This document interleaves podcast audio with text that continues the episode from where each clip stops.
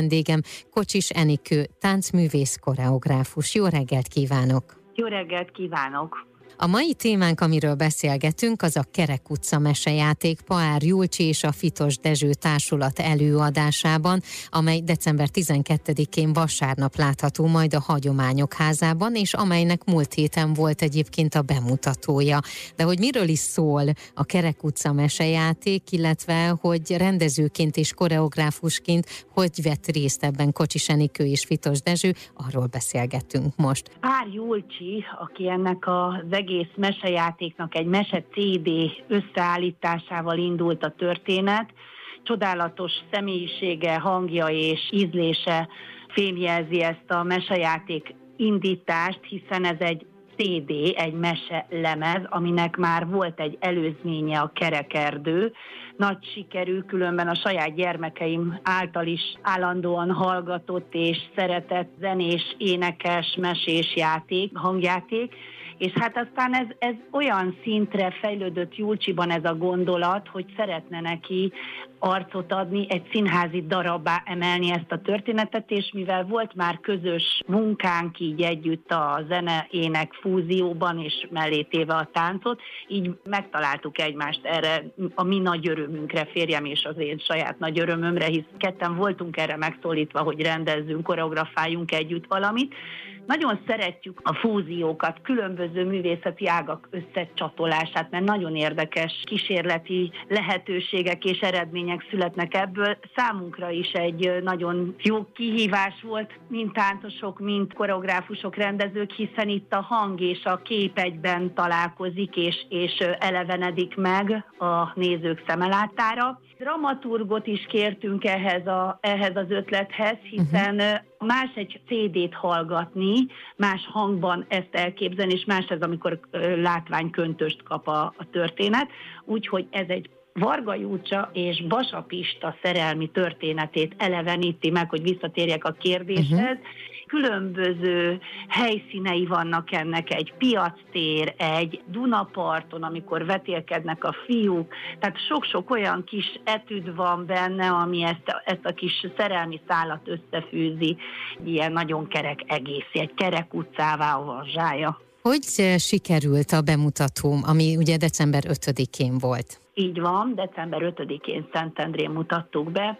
Hát nagy sikere volt, mert a gyerekek nagyon szeretik a zenét, és ráadásul ez egy nagyon minőségi zene, nagyon jó zenészekkel. Bede Péter, Takács Ádám, Bognár André, Szabó Dani, Csernő Klára, tehát hogy egy ilyen nagyon jó kis zenei csapattal dolgozik már Julcsi, és nagyon fontos része annak, hogy a látvány hozzámegy, és a Fitos Dezső Társulat három pár táncosa, akik ebben részt vettek.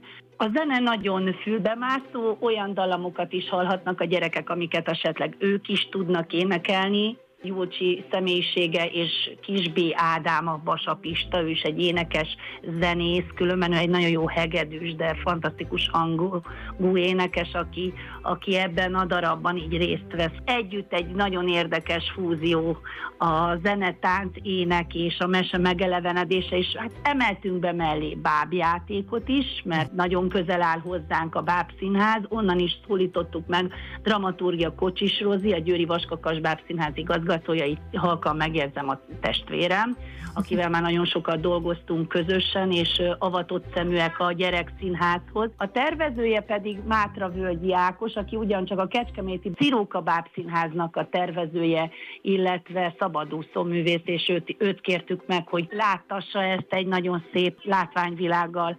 A Fitos Dezső társulat táncosai hogy jelennek meg a színpadon? Mi az ő feladatuk, mi az ő dolguk? Olyan, mintha leképeződne az ének és a mese, mozdulatokba, mozgásokba. A Basapista és a Varga Júlcsa figurája akár mindegyikünkre értendő történet, tehát nem annyira egyetlen egy szereplő fókuszában kíséri végig a, az eseményeket, meg az érzelmi kapcsolatokat itt a emberek között, az elvágyódás, amikor elviszik a fiúkat katonának.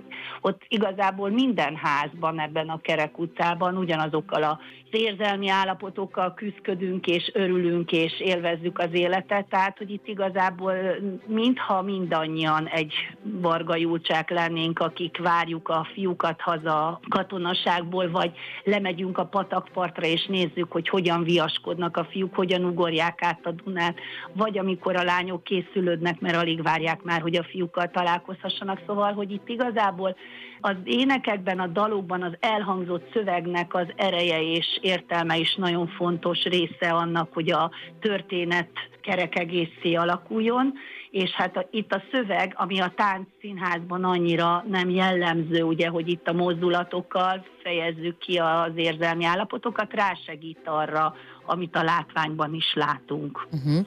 Említette azt, hogy ugye nagyon szeretik a fúziós dolgokat is, hogy ebben is ez jelenik meg. Miért van ez így? Hát először is mindketten a férjemmel nagyon sokat dolgozunk, hál' Istennek színházban.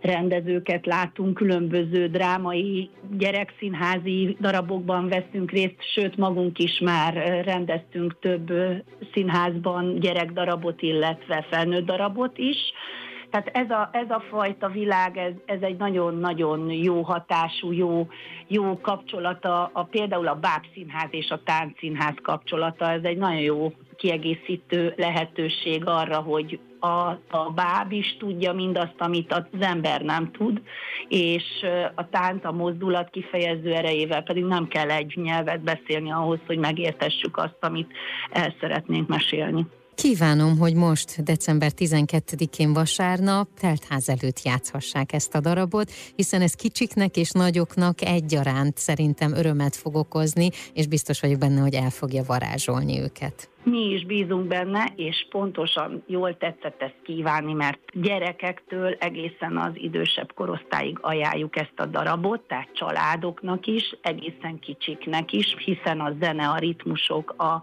lendülete ennek a történetnek, a csendjei, a gyönyörű lírai pillanatai, az minden korosztálynak a saját maga lelki állapotához igazítható, és felfogható és élvezhető, és nyilván nagyon fontos az, hogy egy felnőtt is, ha beül rá, akkor ez értelmet nyerjen, hiszen a gyerekeknek a gyerekelőadásokat nem kell lebutítani, hanem olyan szinten és olyan színvonalon kell megmutatni, mintha egy felnőtt előadás készülne, mert Vörös Sándor is azt mondta, hogy nem gyerekverseket, hanem nagyon jó minőségű verseket írt, tehát hogy mi is próbáltunk erre fókuszálni, hogy egy olyan történet legyen, ami mindenki számára élvezhető. Az elmúlt percekben Kocsis Enikő táncművész koreográfust hallhatták, akivel a Kerek utca mesejátékról beszélgettek.